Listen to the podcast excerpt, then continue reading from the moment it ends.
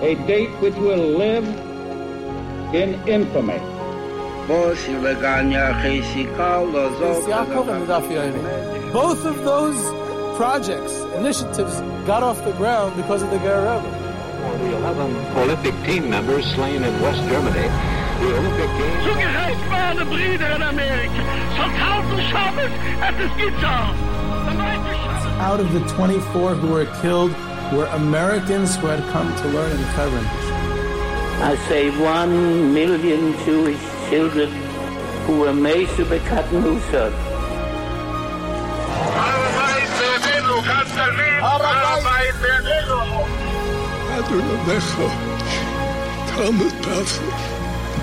Whoever heard such beautiful words, It is never too little. It is never too late. And it is never enough. Jewish History Soundbites, bringing alive the world of our glorious past. Here is our host, live from Jerusalem, Jewish historian and tour guide, Yehuda Geberer with Jewish History Soundbites, and this episode is a new type of episode which I'm going to plan on dropping from time to time. More of um, a little bit of a taste of my guiding style in Europe on uh, on the tours. Um, different than a history lecture kind of style, which is the regular podcast format.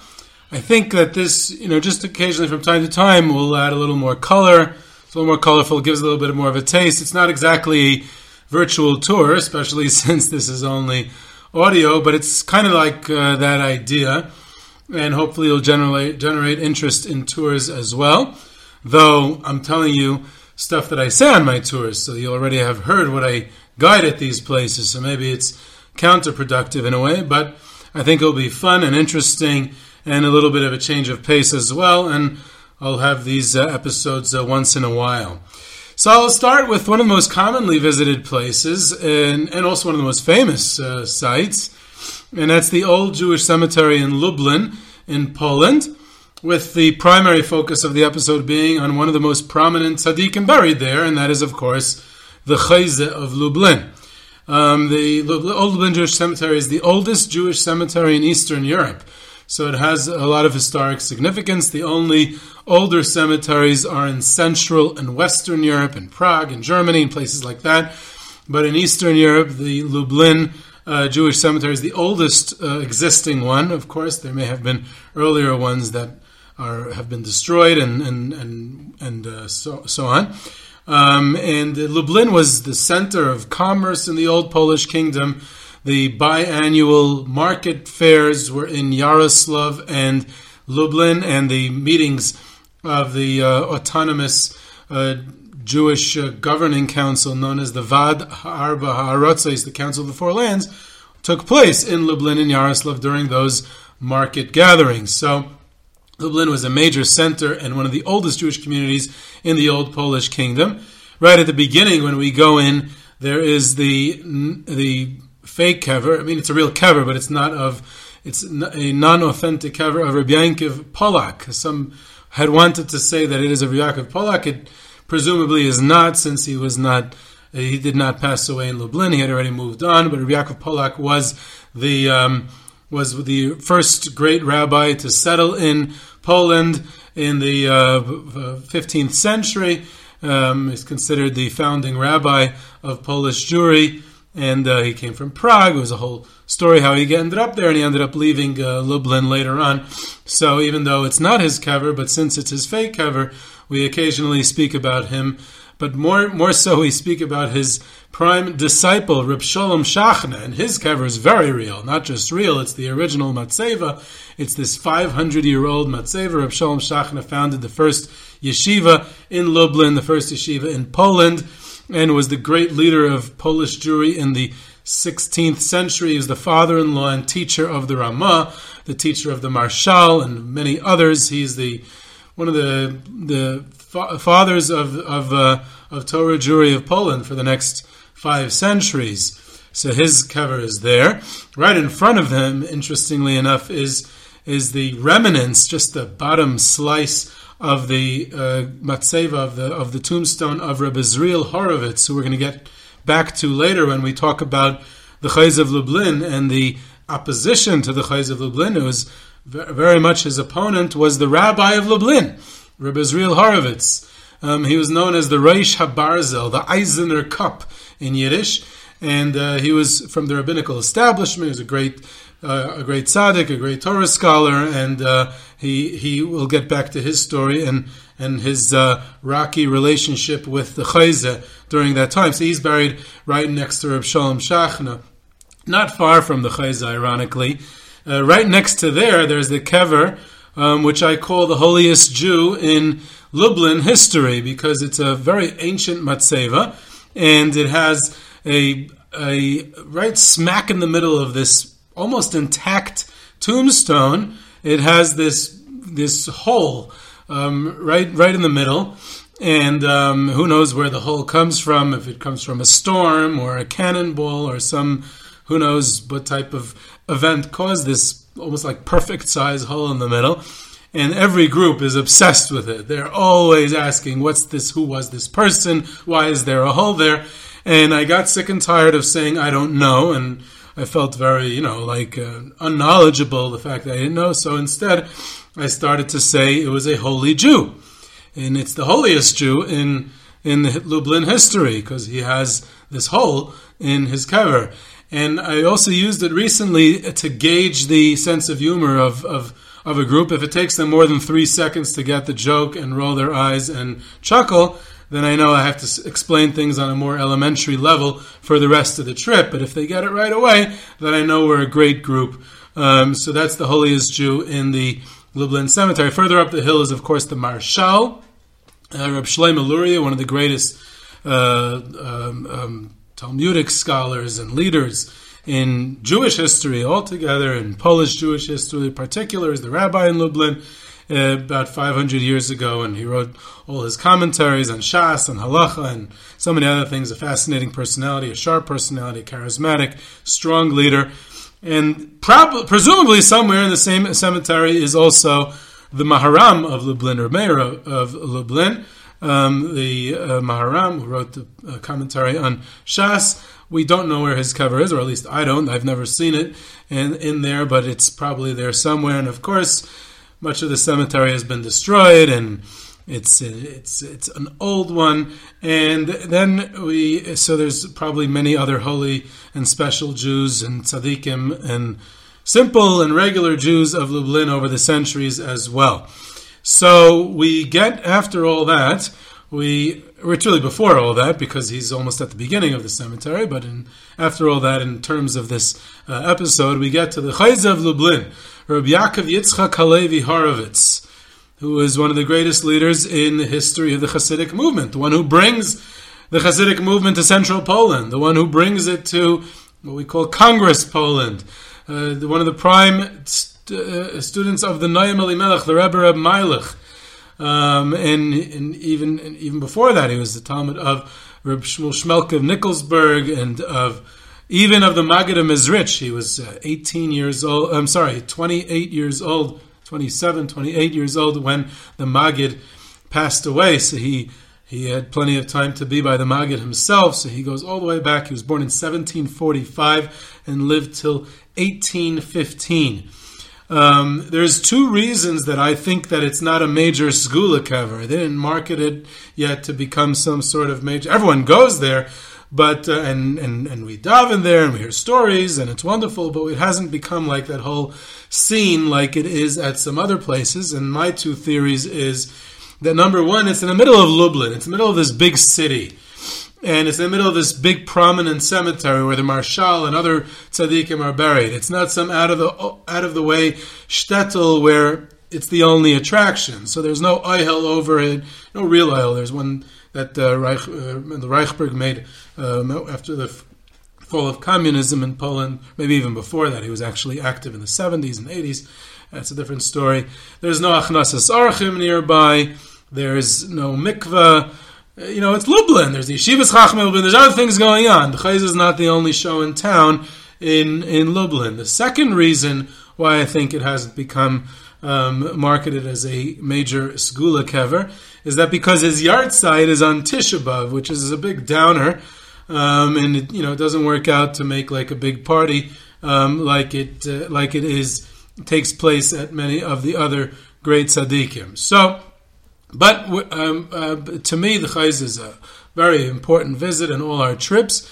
He first of all, where does that name come from? Where does the term that the Jewish people has bestowed upon him with awe and reverence, the Chayz of Lublin? The Chayz means the one who sees.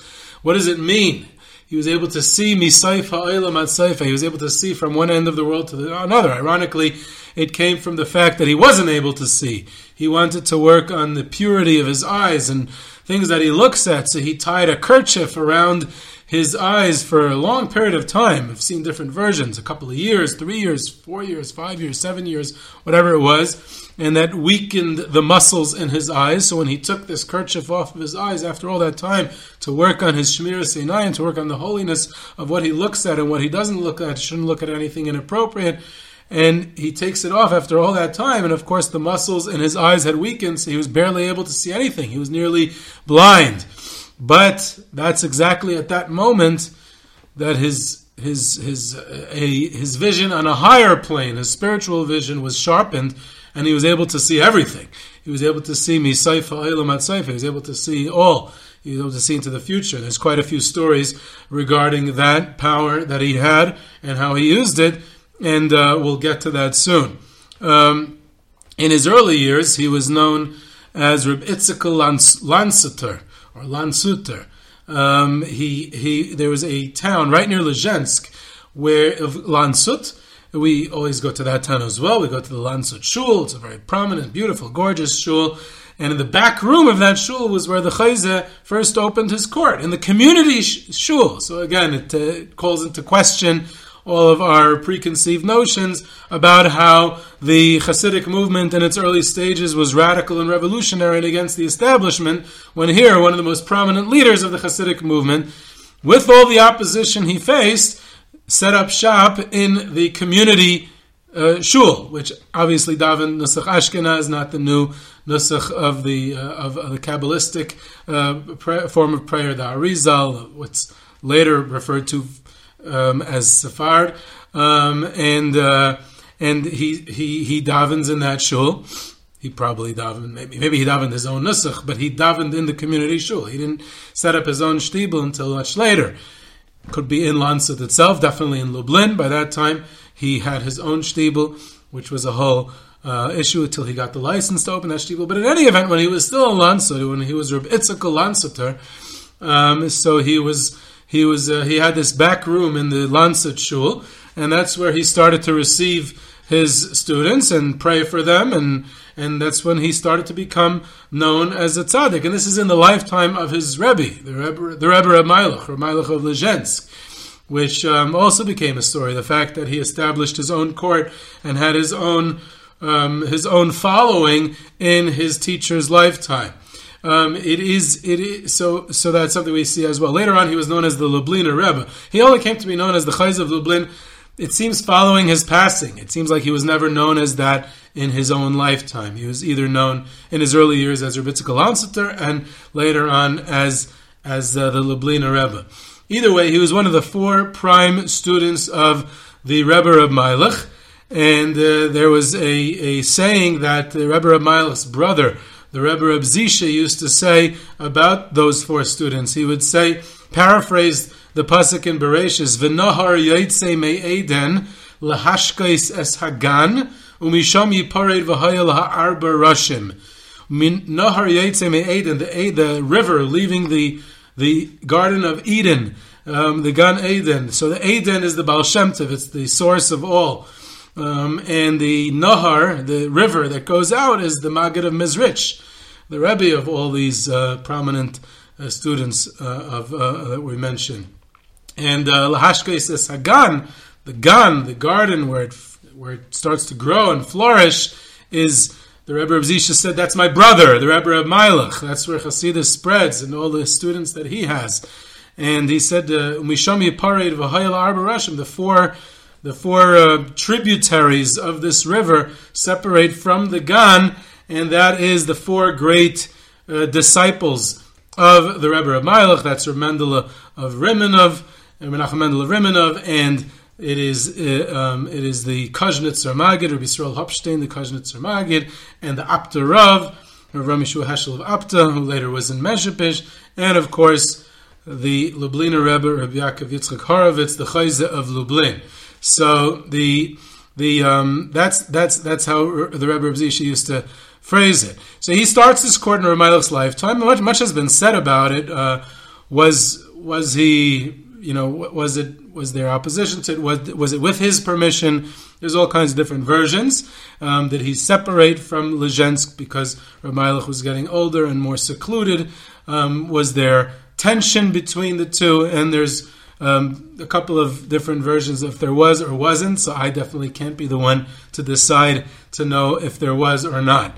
Um, so when he moves from Landshut, he was in a couple of other temporary places after Landshut, but he moves from Landshut to Lublin. It's, he moves, excuse me, from Landshut to a couple of other places I just said, but eventually he moves to Lublin. And this is penetrating deeper into Poland and more significantly into a large urban, ancient, central Jewish community with its established customs, with its, with its established kahal, with its, with its established shuls, with its established rabbinate, and here a, the fact that a, a Hasidic tzaddik is coming into it is very significant, and that's why he faced some opposition. And that's why there's an important book that just recently was published a couple of years ago by Dr. Uriel Gellman, um, who wrote a book, Shvilim Hayotzim Melublin the pathways that leave Lublin. The first half of the book is about the Chayze, the second half is about Pshischa. It's absolutely fascinating. As far as I know, it has not been translated into English.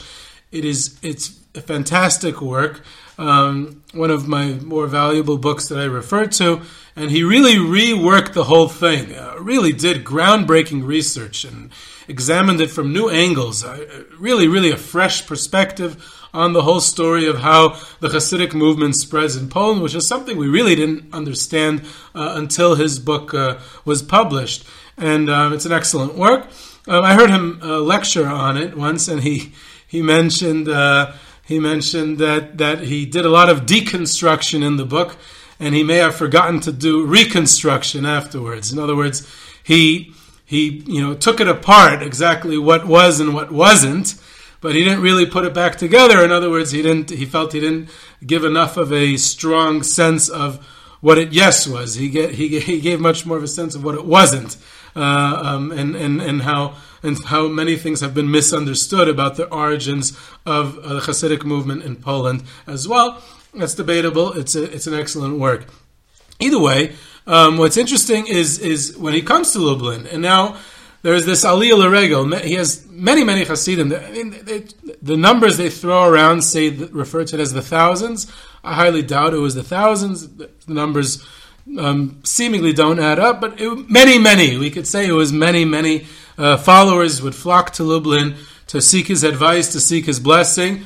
And, and, and there was an assessment of one of his uh, students, Reb Uri of Strelisk, one of his prime uh, Talmidim, who said, so Strelick said that um, when you go to Lublin, it feels like that Lublin is, uh, is, is like the land of Israel. And the courtyard of the Beis Medrash on Szeroka Street is Yerushalayim, and the Beis Medrash of the Chayze is like the Beis HaMikdash. The room of the Chayze is the, uh, is the Heichal and the and the place where the Chayza sits himself is the Kodesh Akadashim, and then he said, "V'hashchina medaberes mitoich groinai," and and the Shechina, you know, speaks from the Chayza, and then if you understand that, you understand what the what it means to go to the Chayza. So you have this fascinating um, assessment of, of a student of the Chayza and what it meant to go visit him, and that brings me to another interesting point.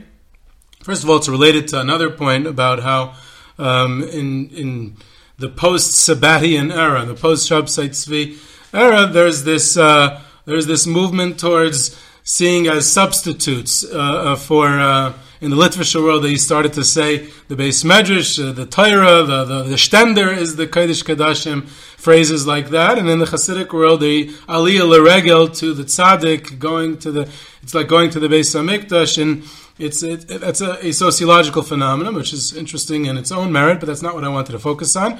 What I wanted to say it was another point is that it's an interesting thing about the Chayza of Lublin is that he authored his own Sfarim. One of the earliest tzaddikim to do so.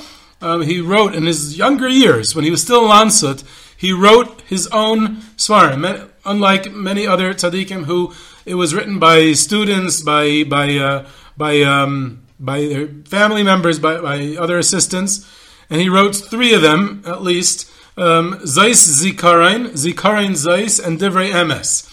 And they were not published in his lifetime. There were some, a couple of them were published a few years after his passing.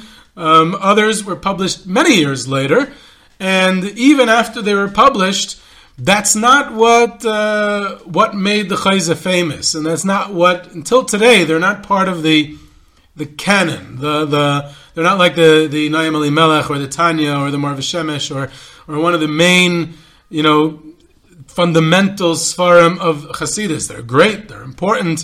They're studied, but they're not they're they're not what makes the chayza the chayza. So that's a very curious phenomenon. On one hand, he's actually writing his own sfarim. This is his own words. This is his own stuff, and yet they're not published by him. They're not published till much later even when they're published, they don't attain, achieve the popularity of some of the other more famous Sfarim in the history of the annals of the movement.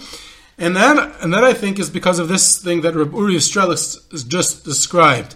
The Chayza was the was an experiential uh, environment. You you you basked in his presence. You went to the Chayza. You spoke to him. You heard him speak. You heard his Torah. You saw him. You were blessed by him. You davened with him. It was a it was it was the being with him. It was it wasn't it wasn't as much his his teachings, um, which could be studied later, which of course are important. Um, and uh, and and that's and that's a, a, very very interesting thing about the Chayzin. That's very quite unique, and he he kind of makes that impact on the Hasidic movement of this reaching the masses. Um, the Baal Shem Tov never reached the masses, as far as we know. Neither did the Magid. Likely not even the Rebbe of Meilich. The Chayz is the first uh, one that that the masses come to him, and he is there for them as as he sees his his his uh, his his uh, purpose is his his his job. His uh, in other words, his um, his uh, his purpose in life, his goal as a leader. Um, he like I said, he had gone in his youth to the Magid, to Rav Shmelkim Nikolsburg, to the uh, to the Rebbe of Meilich, but by now he had you know reached his own, and he had quite a few famous students later on. Some of the most famous uh, Hasidic leaders of the next generation were his students. Reb David Biderman of Lelov, who was also a Talmid of the Naim Melech, and Reb Kalonymus Kalman, um, Halevi Epstein, the, the Maor VaShemesh, uh, was also Talmid of the Naim Melech, the, the Bnei Saschar, uh, um, uh, uh um, Shapiro of Dinner, Reb Naftali uh, of Rupshitz, um, Reb Zidichov, the Saba Kaddish of Radishitz, um, the Sar Shalom of Belz, um, the uh, you could go on and on. Reb Moshe Teitelbaum, the Ismach Moshe, and um, the Kamarner, first Kamarner Rebbe, and Recheskel of Kuzmir, who's later on that's Majid, Reb Yaakov Radzamin, and of course, most famously, there's the whole Pshischa branch, Reb, Yitz, Reb, Yaakov Yitzchak of Pshischa, the Yid HaKadosh, Reb Simcha Bunim of Pshischa, the Kotzker, Yitzchak Avarka, the Chidushi Arim, and many, many, many, many others. Uh, so some of the most prominent leaders in, in the Chassidic movement. Maybe most importantly, there's also the Arla Shemayim, or Meir of Apta, who's seen by many as to be the uh, the successor to the Chayze in many ways. Um, and and uh, although many can claim that as well. So the the uh, the Chayze um, like I said, he tied this kerchief around him, and and he, in order not to see, and he was able to see afterwards everything. He had a student who tried it, but it didn't work. So he, the chayza told him, "Take off the kerchief. You're not, uh, you know, don't do this." He said, "Why not?" He said, "Because I did it not to see. You're doing it to be able to see. So that's all the difference. That's a very deep and wise uh, saying. Um, one of his main students uh, described how the I think it was Rav Tali Rapshitz, if I'm not mistaken, maybe it was a different one. Described how the maybe it was maybe it was Saschar. I'm I'm not sure. I'm getting mixed up here.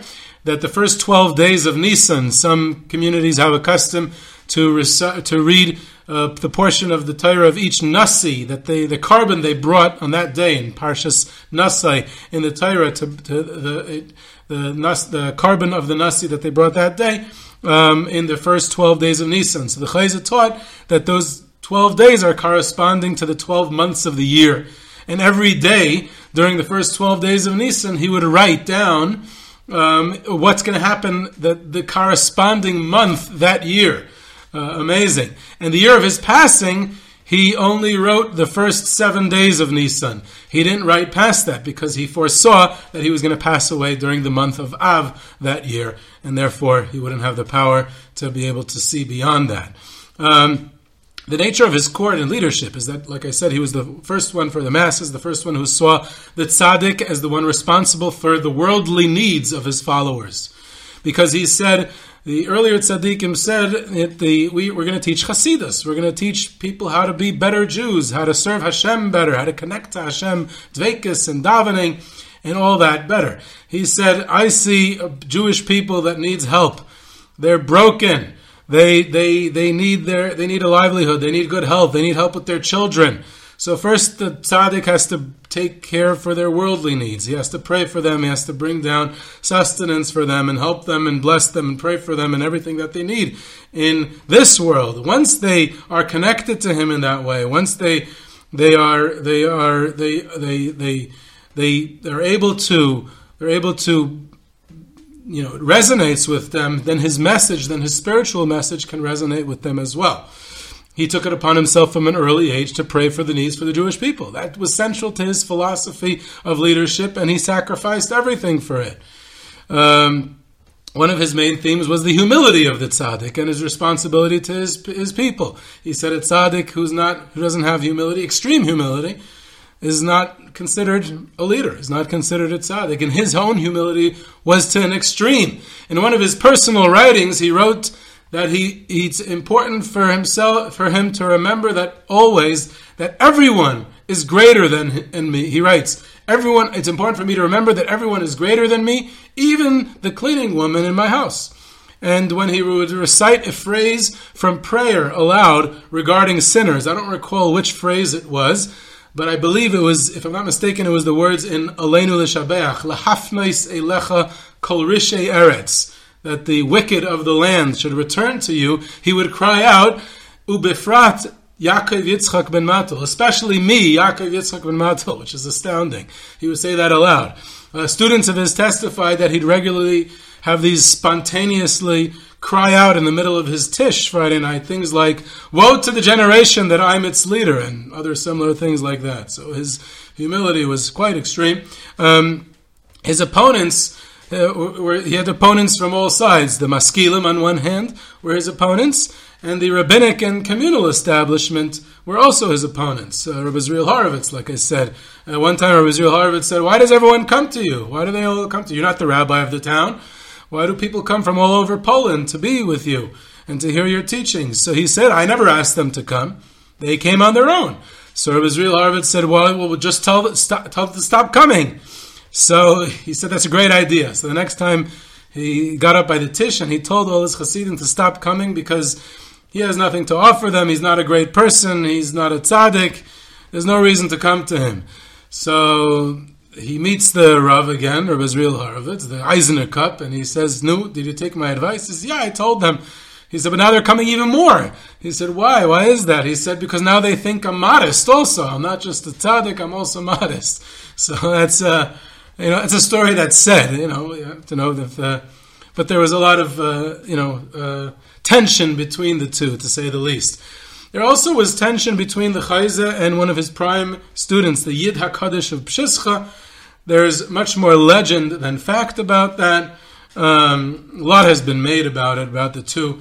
About the two, uh, Uriel Gellman demonstrates that it was dramatized ex post facto, probably he theorizes that it was in light of the Kutsk Ishbitz split that in order to, which was a very tense and a very, uh, um, very intense, very, uh, very, you know, uh, not clean split, we'll say, between Ishbitz and Kutsk. I believe I discussed that in another episode.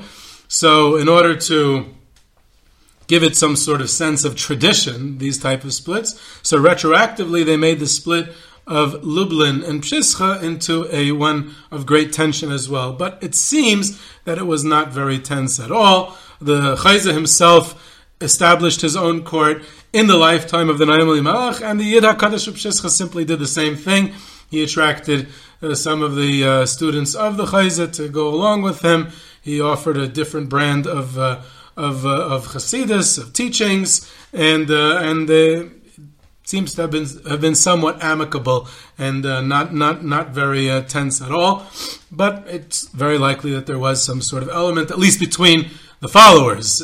um, um, there definitely that definitely is a very likely possibility. In the last years of the Chayz of Lublin, there was the Napoleonic Wars, and the great tzaddikim of the day attached a lot of mystical significance um, uh, to it, pro and anti, and it became like this messianic tension the attempts at hastening the arrival of Mashiach. And this leads to a couple of years later to the great fall of the Chayzeh, the Nefila Gedaila, the great fall of the Chayzeh. And it's again very important here to separate history from legend. Um, the great fall of the Chayzeh takes place in Simchas Torah that year, and allegedly him and his two great friends, who all three passed away that year, the Kashnitzer Magid, the Rav Mendel of Rimanov, and the Chayzeh of Lublin, all three, Eretz Rasha, the year 1815, all three passed away. Excuse me, and um, and the uh, and the and they had wanted to hasten the arrival of Mashiach in this post-Napoleonic world, um, who had you know just recently been in, invading Russia, where Poland was a part of at this time after the partitions, and the um, and the Kazhnitzer Magid passes away Erev Sukkot, and the plan was to bring Mashiach over Simchas Torah and the Chayz of Lublin did not get the, the memo before Sukkot. He didn't have social media. He didn't have instant, uh, you know, he didn't get a WhatsApp, uh, so he didn't know that that the Kajnitz Magid had passed away, and the two of them, just him and Menachem Mendel Rimanov, were not able to do it together. So the the bringing Mashiach didn't work, and in Simchas Torah he falls out of his second story window, gets very hurt, and he um, is, is, basically paralyzed. Um, he was not got very sick. He was unable to function for the most part for the next year until he passed away on Tisha B'av that year. Um, the primary reason, the primary person responsible for the legends associated with this whole story, in which have little basis in reality, is Martin Buber's book Gog u'Magog and it talks a lot about the last years of the Chayzin, especially his relationship and alleged dispute with his student, the Yid HaKadosh of Pshischa. Much of the book is not based on real events at all, yet it has somewhat tainted the perception of both figures, both uh, Yid HaKadosh of Pshischa and the Chayz of Lublin uh, in the collective memory until today. But we have this great full on Simchas that's substantiated in fact, and his students help him up and they find him, and it's uh, considered a terrible thing. David Assaf, Professor David Assaf, has this amazing article in one of his books about the fall of the Chayza and the different versions, a lot of mythology and a lot of reality and a lot of theory, uh, all uh, around this great fall of the Chayza. So he definitely fell. And the Hasidic version is, is that he was battling the forces of impurity, forces of evil, who did not want him to hasten the arrival of Mashiach. And this is happening on a very mystical plane. And he was unable to. The, the, for, the forces of the Satan, of the um, the uh, the, uh, in, in, the, in the mystical forces, the spiritual forces, were able to to defeat him, and and were not. You know, he was unsuccessful in bringing Mashiach and therefore it's a fall. It's not just a physical fall; it's also the fall that it didn't happen. What he, his goal that he had set out for himself, was unsuccessful, presumably because the Kajnat Magid had passed away. Um, that's the Hasidic version.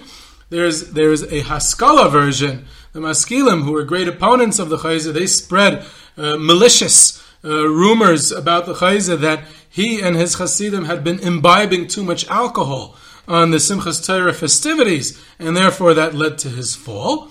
Um, and then there was there's the theory that David Assaf himself brings, which that in in a, a uh, because of other writings of the Chayze, the Chayze writes in again these mystical things that I'm not so familiar with, um, and I don't I don't know how to explain them. But the Chayze himself writes about himself that he, and I've seen this about um, the Maor VaShemesh, and I've seen this written about other tzaddikim, that they reach some sort of spiritual level and some sort of mystical um, intensity that they've like like this hispashtus of gashmias. Their neshama separates from the guf. They completely leave this world and they become become into the uh, into the into the Ein Sof of God and of godliness, and their physical life ends at that. And it's like this this this hishtaikakus, this high level of dvekus and Hashem of connecting to God, which again I can't uh, explain but it's a historical fact that the Chayzer writes about it, and it's a historical fact that the the uh, Ma'ar Shemesh writes about it, and other tzaddikim. So Assaf theorized that this was along similar uh, lines. The Chayzer predicted when he was sick. He said that my opponents, both the rabbinical opponents and the maskilim opponents, they are going to celebrate when I pass away because they see I'm sick and dying. They're going to celebrate. He says, I predict, I promise you, that everyone will be in mourning and everyone will be fasting on the day of my passing. And sure enough, the Chayze of Lublin passed away on Tisha B'Av. This, of course, is not the ending. This is what I do on trips. Either I run out of things to say, or I'm tired of talking about this particular person or topic. So at some point I say to the group, we got to get moving now. We talked enough. Let's daven and then move along to the next next spot. So that's how we'll end this episode as well. This is Yehuda Geberer with Jewish History Soundbites. You can reach me at yehuda at yehudageberer.com for questions, comments, sources, tours, trips, sponsorships, and lectures. You can subscribe to Jewish History Soundbites on Podbean or your favorite podcast platform, and I hope you enjoyed.